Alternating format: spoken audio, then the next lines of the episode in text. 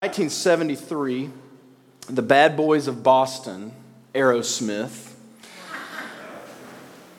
came out with a song titled Dream On. Um, I would sing it for you, but I can't get that high that Steven Tyler register that he's at. But he says there's a line in that song that I love. He says, You've got to lose to know how to win. And I think Steven Tyler was onto something.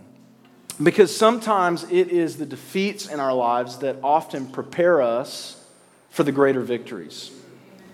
You've got to lose to know how to win because defeats and failure have a power to change us in a way that victories never could.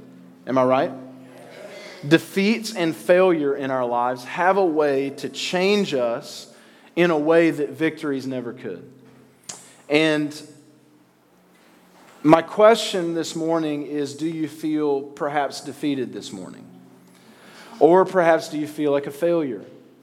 Or maybe you don't. Maybe you feel fine today, but life does have a way, doesn't it, of bringing up our past mistakes. So maybe you feel fine today, but you know that from time to time, that your past mistakes are going to creep into the back of your mind and you're going to feel shame, you're going to feel regret, you're going to feel hurt, you're going to feel wounds. Amen. And you're going to be reminded of your defeat, you're going to be reminded of your failure. But I want you to know this morning that by the grace of God and through the power of the gospel, your defeats and your failures can actually lead you into greater joy and greater purpose. And I want us to look this morning to, uh, I want to explain this to you by looking this morning to Genesis 32, which is the story of Jacob. And what we see in the story of Jacob in Genesis 32 is a defeat in Jacob's life that uh, Jacob was a scoundrel. He was a low down guy. But he, there was a defeat in his life that changed him into a new man and it transformed him. And I believe that if we are wise, we will allow the story of Jacob to transform us as well. And so, what I'm going to do this morning is I'm just going to walk through the passage, just tell the story a little bit. And then I'll offer some application at the end. But the story begins with Jacob. And Jacob is preparing to go on a journey back to his hometown that he had left 20 years earlier. And like many of you, my hometown uh, brings is, has painful memories. I don't know if anybody has a situation like that, where when I think of my hometown, um, I, I grew up in Alabama. You can probably hear it coming out of my mouth a little bit. I'm not from around here. I grew up in Alabama, and uh, coming to New York in some ways was me trying to leave behind some past failures and past shame. But when I think of my hometown, I often think of it with regret. Maybe that's you, but that was definitely Jacob. Jacob looked back on his hometown that he left 20 years earlier, and there, were, there was a past there. Because two decades earlier, Jacob had left home in a hurry, actually as a fugitive. He was running for his life because he actually robbed his brother, his barely older twin brother, of his birthright and his father's blessing. And so the birthright in that culture would have been two thirds of the father's inheritance. And so the way it would work is the oldest son in the family would get two thirds of the inheritance, and then the rest of the siblings would split the other third. And usually their families were quite large. So the oldest son got a lot, and then the, all the other siblings got just very little, just divvied up among them. And so to, to be the oldest son, to have the birthright of the oldest son was a big deal. And Jacob wanted it, but he was the younger brother by just a few minutes. He was a twin. And he was the younger brother. And so, what he did, in, uh, he tricked his brother Esau into trading a bowl of soup for his birthright. He scammed him, he conned him. And Jacob then pretended to be Esau and deceived his blind father into giving him his older brother's blessing. And he got two thirds of the inheritance, he got his brother's birthright. He scammed, it was a, it was a con and he got his way. And as you can imagine, when Esau kind of figured out what had happened, Esau was angry. So angry that he wanted to kill Jacob. And so Jacob, running for his life, he flees his town and he took the money and he ran and he got as far away from there as he could. And now, here the story picks up 20 years later. And he's lived far from home all these years. He's built a new life, he had kids, he's trying to distance himself from his past. But then God speaks into his life and says, I want you, Jacob, to go back home, and when you go home, you're going to prosper. And Jacob's like, Go back home and prosper. Like back home, there's no way I could prosper back there. That back there, if I go back there, I will be destroyed. I'll be laughed out of town at best. I'll be killed at worst. But God says, go back to where you're from. And you have to wonder that Jacob, he's nervous about this whole deal. He's thinking, what's Esau going to say? What's my family going to say? Is Esau going to kill me? He's thinking, I'll never make it out alive. But God says to him, Go home and I'll protect you. But then our story picks up in verse 6. He gets some disturbing news on his journey home. It says, When the messengers returned to Jacob, they said, We went to your brother Esau, and now he is coming to meet you, and 400 men are with him. And this is an understatement, if I've ever heard one. It says, in great fear and distress. You're like, he's, he is terrified. In pure terror, Jacob divided the people who were with him into two groups the flocks and the herds and the camels as well. Jacob, in this moment, he's panicking. He's terrified. His lies, his trickery, his scamming, his deception are all converging into this moment in his life where his past has caught up with him. His brother Esau, who he scammed out of all of his inheritance, now has 400 men with him, an army. And he's coming to meet Jacob. And Jacob's like, I don't know if I can survive this. Like 400 men are coming toward him, and Jacob's like, What am I going to do? And so, this story, Genesis 32, it is a story about a desperate man in a desperate situation, fearing for his life, but he's in a situation that he created for himself. See, I mean, he's at, I mean, he created this mess. It was his lying, it was his deception that has put him in this position. But in his desperation, he prays. Look at verse 9. He says, O God of my father Abraham, God of my father Isaac. Lord, it was you who said to me, Go back to your country and your relatives, and I will make you prosper. You, you see what Jacob's doing? He's holding God's word up to him. And he's saying, God, you told me that you would protect me. You told me to go home and I would prosper, but now I'm hearing these reports that my brother has 400 men with him. God, I'm going to hold your word back up to you and trust that you're going to keep me safe. He says, I'm, worth, I'm unworthy of all the kindness and the faithfulness you have shown your servant. I had only my staff when I crossed this Jordan, but now I have become two camps. Save me, I pray, from the hand of my brother Esau, because I'm afraid that he will come and attack me, and also the mothers with their children. But you have said to me, and he holds God's words up, word up to him again I will surely make you prosper and will make your descendants like the sands of the sea, which cannot be counted. Jacob says to God, God, you have promised all these things. I'm going to hold you to it. Because your promise is all that I have right now. Jacob is saying, Look, I know I've messed up. I know I've been a liar. I know I've been deceptive. I know I've manipulated. I know I've done some bad things. But you said you would protect me and that I would prosper. He's holding God's word back up to him. He's saying, God, things do not look good for me right now, and your promise is the only thing that I have. God, don't let Esau kill me. And look down to verse 22. We're going to skip down. It says, That night Jacob got up and took his two wives. Now I'm going to stop right there, okay? People get, people often say, well, you know, the Bible, polygamy, two wives. Listen, just a good Bible lesson for you. Just because the Bible describes something doesn't mean it's prescribing it, okay?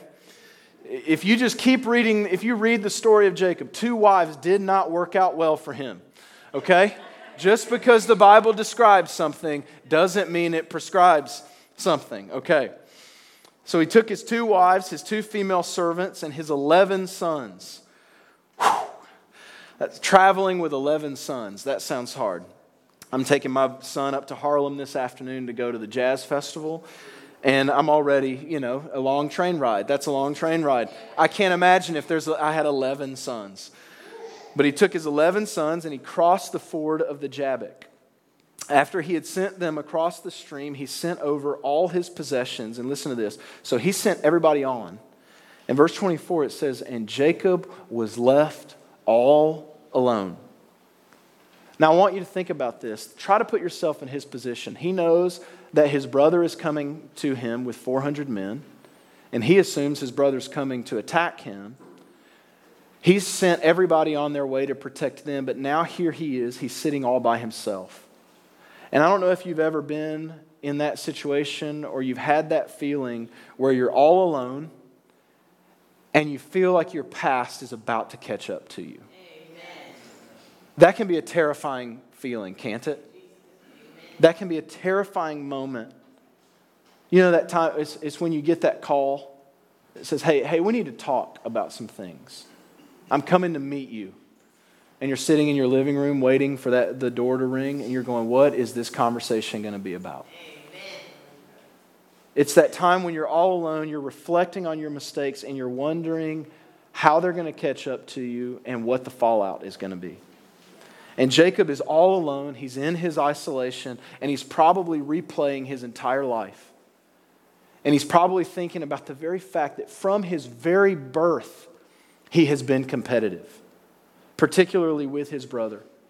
In fact, if you read the story of Jacob and Esau's birth, Esau was born first, and Jacob came out holding on to his heel. It's like he was trying to pull him back so that he could be first. In fact, the name Jacob can be translated a variety of ways. It can be translated as heel grabber, or grasping, or trickster or liar. Some translations said the most, the, if you really want to translate the name Jacob in the Bible, in the Hebrew language, it might be something like this whatever it takes to get ahead.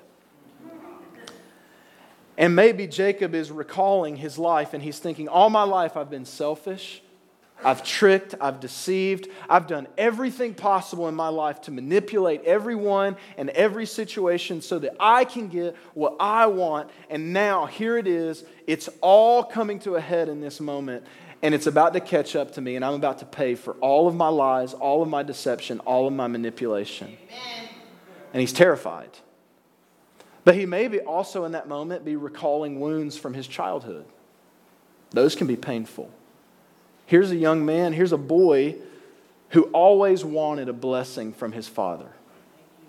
Isn't that what we crave? Amen. Yes. A blessing from our father? Amen. And men, if you're a father, would you please today speak a blessing over your children? He just wanted a blessing from his father, and he was probably thinking about the fact that his father had always preferred his more masculine older brother Esau to him and those wounds were coming up, and his mother had always preferred him, the more sensitive son. But Jacob was crafty. He got his revenge on his brother. His life had been marked by a constant wrestling with his older brother, and now he's left alone by the river, all by himself, to consider the costs of such competitiveness and such scheming and tricking and conning and conniving. And what I love is the Bible gives, in the book of Genesis, you read the book of Genesis, and it is full of details. It is all about details. But right here in this story, there's just like this gap. There's no details, no introduction for what is about to happen. It just simply says a man randomly appears and begins fighting with Jacob. Like there's no warning, there's no like lead up. It's just like Jacob's all alone, and then boom, right here, verse 24, a man came and wrestled with him till daybreak. You're like, that came out of left field. What is going on? There's a man wrestling with Jacob. And verse 25 says, When the man saw that he could not overpower him, he touched the socket of Jacob's hip so that his hip was wrenched as he wrestled with the man. And you're like, what? What just happened? Jacob was all alone, sitting by a river, contemplating his life, and now he's in a fight. And a man, this mysterious man, just with a touch, pulls his hip out of socket. And then the man says, this mysterious man says, Let me go, for it is daybreak. And then Jacob, all of his life has been about ambition and getting what he wants. All of, all of that ambition now is channeled into one tenacious prayer. Jacob says to this mysterious man, He says, I will not let go until you bless me. I need a blessing. I will not let go. He says, Bless me. Remember, he's a grasper. Now he's grasping at a blessing. And I wonder if you know that prayer God bless me, or bless me. See, we all want to be blessed. We're all seeking a blessing. That's what we're doing. That's what like that's why we make the decisions we do. We want a blessing. We either want it from our peers, we want it from our family, we want it from maybe our enemies, we want it from our uh, parents or we want it from whomever. We're all seeking a blessing. It's why we do whatever it is that we do. We want someone to speak over to us that we matter. Amen. And we all want a blessing, but what are we asking for when we ask for a blessing? What we're asking for is give me what I think I need to be happy, is what we often ask God. When we say, God bless me, we're saying, God, give me what I think I need. But the Bible says that these two men wrestled through the night, and this man wounded Jacob's hip. He touched Jacob at his strongest point and wounded him. See, Jacob knows in this moment that he is overmatched, that he has no strength, he has no power, and he experiences something that he's never before experienced in his life, and that's frailty and vulnerability. Like your hip socket. This man touched his hip socket and he threw it out of place. You know, the hip is one of the strongest points of the body. That's why it's so detrimental when you break your hip. I mean, wrestlers leverage off of their hips to exert power. Sprinters, they push with their hips to, uh, to come out of the starting blocks. Jumpers, it's their hips that they leverage off of to jump. It's the strongest point of an athlete. Now, what is the point in your life that you think is the strongest thing you have to offer? What is the strong point in your life, the thing that you think will give you a leg up on the blessing that you want? What do you use to console yourself? What do you use uh, to uh, define yourself? This is what needs to be touched before you can truly be blessed. Amen. This is what needs to be touched before you can be blessed. Where, where, where's your pride? What are you most proud of? Where do you find your identity? Where, what, in what and in whom do you stake your reputation? That must be touched before you can be blessed. You must be humbled before you can experience blessing. And here's the truth all of us want to be blessed, don't we? Amen. But none of us wants to walk with a limp, do we? Jesus. Nobody wants to be desperate enough to beg. But Jacob is desperate now. He's overmatched. He's humbled. He's limping. He has nothing to offer, no strength to stand on. And so, with all that he has left to do, no more tricking, no more conniving, no more manipulating, he just says, Look, I'm not, I don't know who you are, but I'm not going to let go until you bless me. And the man responds to Jacob. He says, verse 27, the man asked him, what is your name?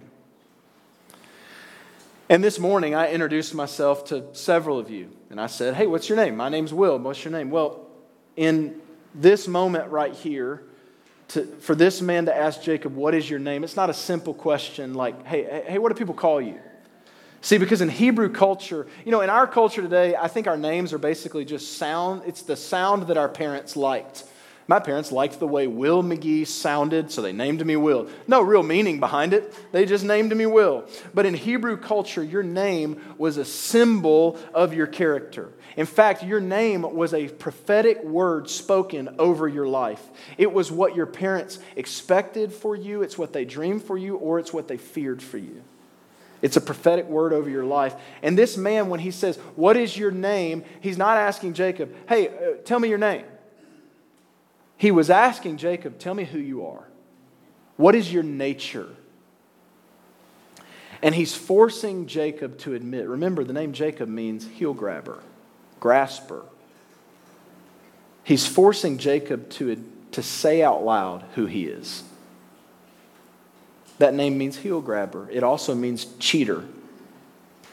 Esau said after Jacob stole his blessing in Genesis 27, he says, Is it not right that he is named Jacob? For two times he has cheated me. And in his vulnerability, Jacob has to admit his name. He has to admit he's a liar. He has to admit he's a cheat. He has to admit that he's a fraud. And he is forced to face the reality of his shortcomings. And it says here in the scriptures that he answered and he said, My name is Jacob.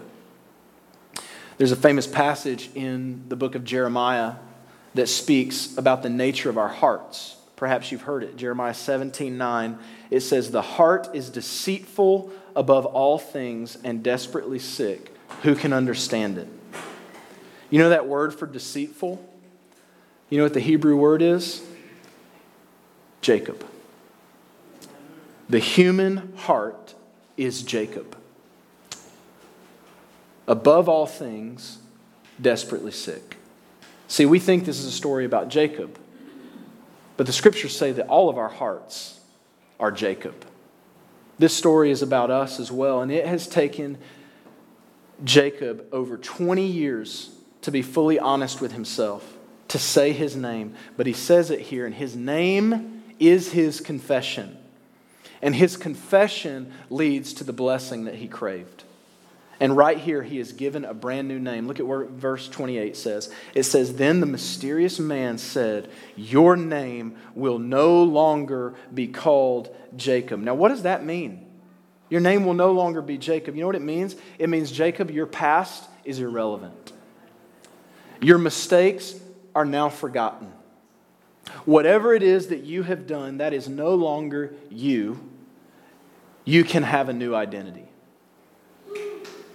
Your name will no longer be Jacob, but Israel. Listen to this because you have struggled with God and with humans and have overcome.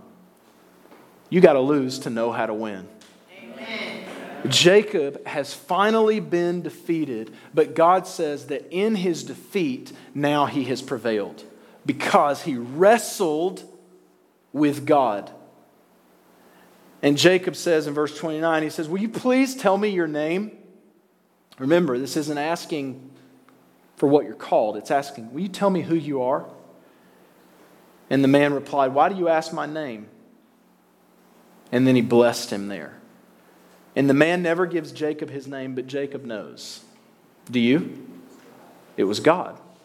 In fact, some theologians called, believe this is what's called a Christophany meaning that Jesus himself came down into the story of redemption history right there in Genesis 32, that perhaps it was Jesus himself who wrestled with Jacob. But look at verse 30. Jacob knew who it was because he called that place Peniel, saying, It is because I saw God face to face and yet my life was spared. One translation of the Bible says, I named it Peniel because for I have seen God face to face, and yet my life has been delivered. Now, don't miss this final, this closing statement. It says, The sun rose above and at, rose above him, and as he passed Peniel, he was limping because of his hip. I love that. Jacob leaves this wrestling, this struggling with God, but he leaves with a limp. And now he's going to face his brother Esau in perhaps a battle, and he's wounded. And I want to leave you hanging. The story actually, Jacob gets, he goes to his brother with his new name and his new limp. But the beautiful thing is, not only has God changed Jacob, but God has changed Esau as well. And Esau runs to embrace him. And the two brothers are reconciled, and Jacob has experienced a blessing, both from God and with man, with his family. So that's our story, okay? Genesis 32. Now, let me give you two things to take home with you. First thing I want you to know before you leave today is don't hate your limp. See, some of you have wrestled with God in ways that I probably couldn't even fathom. Some of you have wrestled with God in this life in ways that most of us in this room could never understand. And whatever it is, the, you have wrestled with God and it has left you wounded. Some of you, there is a, a, a, an event or a moment in your life where everything changed. And, and, and, and, that it's, your, it's a limp that you carry with you. You were wounded, you were hurt, and you move through life differently because of that event. And like Jacob, you now walk through life with a limp. Several years ago, I was preaching at a Celebrate Recovery. Are you guys familiar with that ministry? It's a like a 12 step recovery program based in uh, the scriptures. And I was preaching at this service and had a great time. We have a Celebrate Recovery at our church um, in Bay Ridge. And uh, so I love Celebrate Recovery. But after the message, I was done and I was talking to some people afterwards, and a man comes up to me and he's walking up to me to, to, for prayer or to talk, or I don't really know what he's got, but he's got a face tattoo.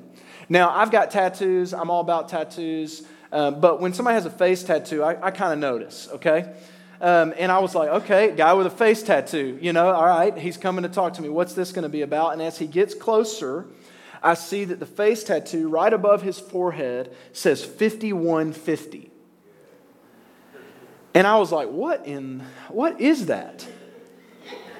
And so he's talking to me. I mean, he's got his Bible with him, a smile on his face. He's telling me he enjoyed the sermon. He's telling me all this stuff. And I'm like, hey, man, look, you got a tattoo on your face, so I got to bring it up. I said, what, what, is the, what is 5150? He said, it's police code for an insane person on the loose. Yeah and I'm making sure that my associate pastor is like next to me, making sure I got backup, you know. But this was a guy, he had gotten that tattoo when he was in prison. And while he was in prison, someone had shared Christ with him. He became a follower of Jesus. At that time, he was a few years sober. He was fighting off the addictions from his life. He was out of prison and he was trying to stay out and do the right thing. And we got to talking. We kind of had a good little friendly conversation. And I said to him, I said, you know, I said, I've actually heard about, I said, there's a government program where the government can actually, pay, will actually pay for you to get, um, it's a government program for ex-cons uh, that have offensive tattoos. The government will actually pay for tattoo removal. And I said, man, have you ever heard about this? I was like, I mean, I said, I could, my wife's a social worker. We could probably find a way for the government to get rid of that tattoo. He's like, oh, yeah, I know all about that. Everybody tells me about it. He said, The truth is, I don't want this tattoo to come off. He said, Because every day when I look in the mirror, it reminds me of who I once was Amen. and who, by God's grace, I am no longer. In some ways, what that man said is that tattoo, crazy person on the loose, that's my limp, he said. It reminds me of who I used to be, but now who I am by the grace of Jesus. And here's what I want you to see this morning your limp whatever it is, your mistakes, your past, it has the potential to be the greatest blessing and the greatest witness in your life. Because it forces you to see yourself for who you are and cling to Jesus. And know that He is gracious to save you and that He is gracious to love you and cleanse you and forgive you despite whatever it is, is that's in your past. That limp in your life, it is a reminder to you to hold His word up to Him. God, you said that I'm a new creation. You said that my sins are as far from the east is from the west. And if you say that, that means that I don't have to hold my own past and my own shame against myself. Amen. Because your word says that I'm forgiven. See, your limp can be actually be a reminder for you to remember God's promises. And like Jacob, you must continue to remind God of the promises he has made you. I will not let you go until you bless me. Bless me, God. That's not a wrong prayer to pray. Did you know that? It's not wrong to wake up in the morning and say, God, bless me today, because you're the only one who can. Do not hate your limp. Some of you in this life, you've experienced devastating wounds. Some of those wounds are wounds that you've inflicted on yourself a failed marriage, a failed relationship, financial debt, an addiction. Your secrets maybe have come to light. You're exposed. You've been found out. Your lies have been discovered, and you don't have anywhere to hide. Maybe a mistake that you've made has left you to live with certain consequences your, that you now have to live with in your life. But whatever it is, do not hate your limp because your limp can be the very thing that pushes you toward Christ. God wants to use your limp to bring you closer to Him. Paul, the Apostle Paul, he used to talk about this thing called the thorn in his side.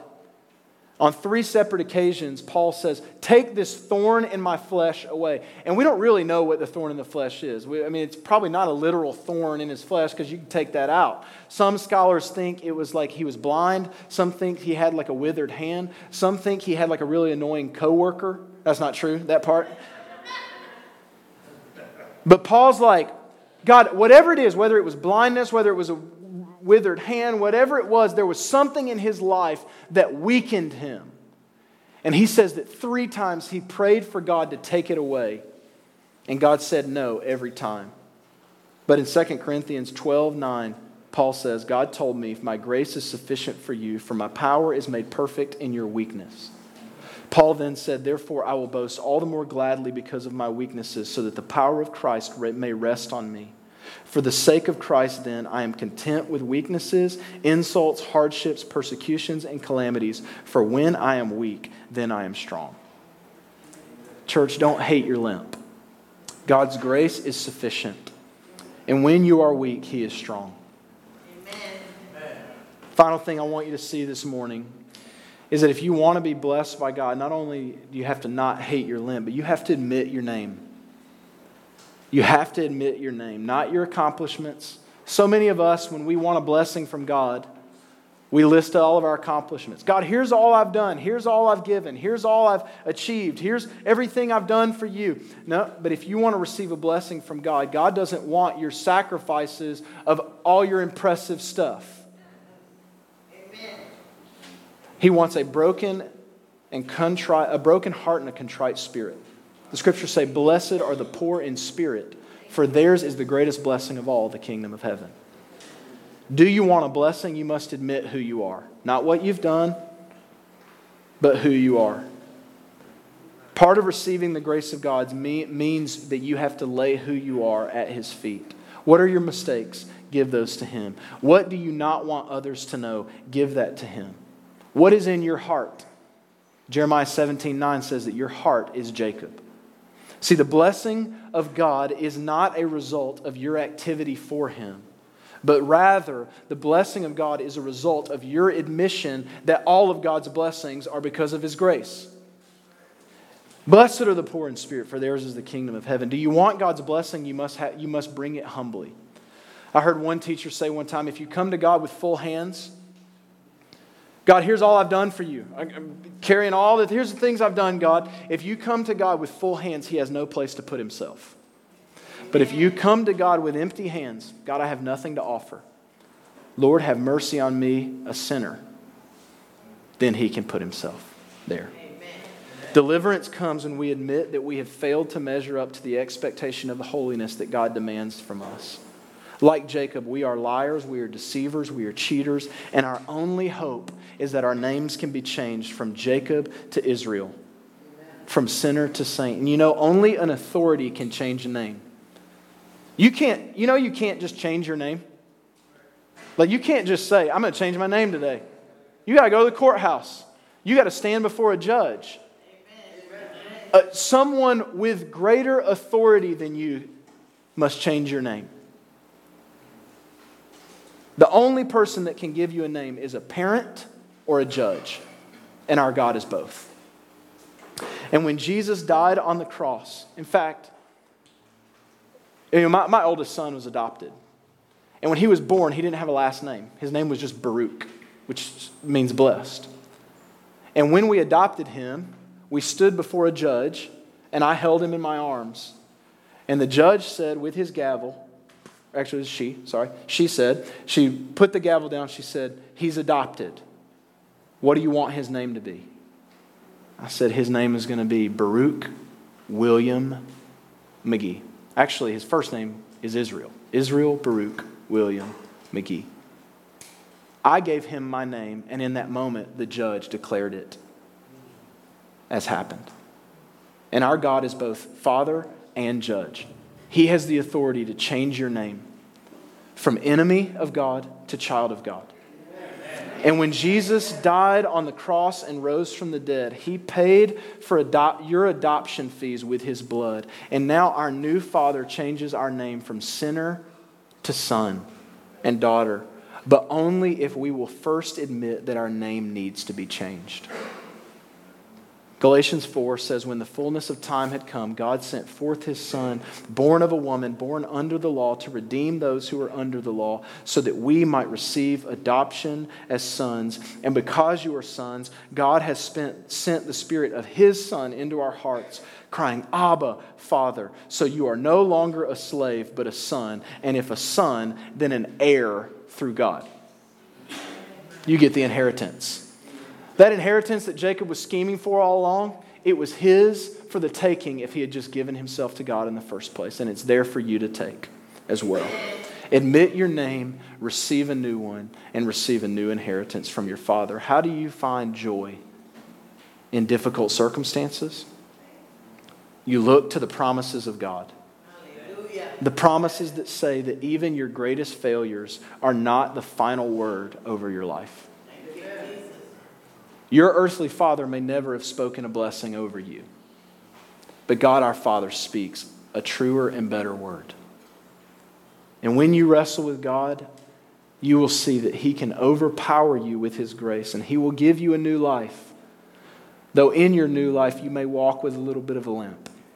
But that's okay because it reminds you of His grace. Let's pray. God, thank you for your word. Thank you for this story of Jacob. And the truth is, Jacob's story is our story. we're all cheaters, we're all liars, we're all deceivers. Even often, the person we lie the most to is ourselves. We tell ourselves that we're fine. We tell ourselves that we are okay. We tell ourselves that we're self sufficient. But the truth is, God, that we are nothing without you. And your inheritance, your gifts, your blessing only comes when we admit that we don't deserve it and we, that we can't earn it. And so, God, I pray for these, this church today, for Recovery House, that they would admit their name. That the individuals in this room, that they would admit who they are, but then remember who you've made them. And God, I pray that we would not hate our limps. There are probably a lot of limps in this room. And oftentimes, because of our limps, God, we think that we can't be used by you. But it's our very limp that we can point to to point others to the grace that you've offered us in your Son, Jesus. And so, God, I pray that whatever hand that life has dealt us, whatever our life experience is, that we can look back on our lives and say that you've been faithful. And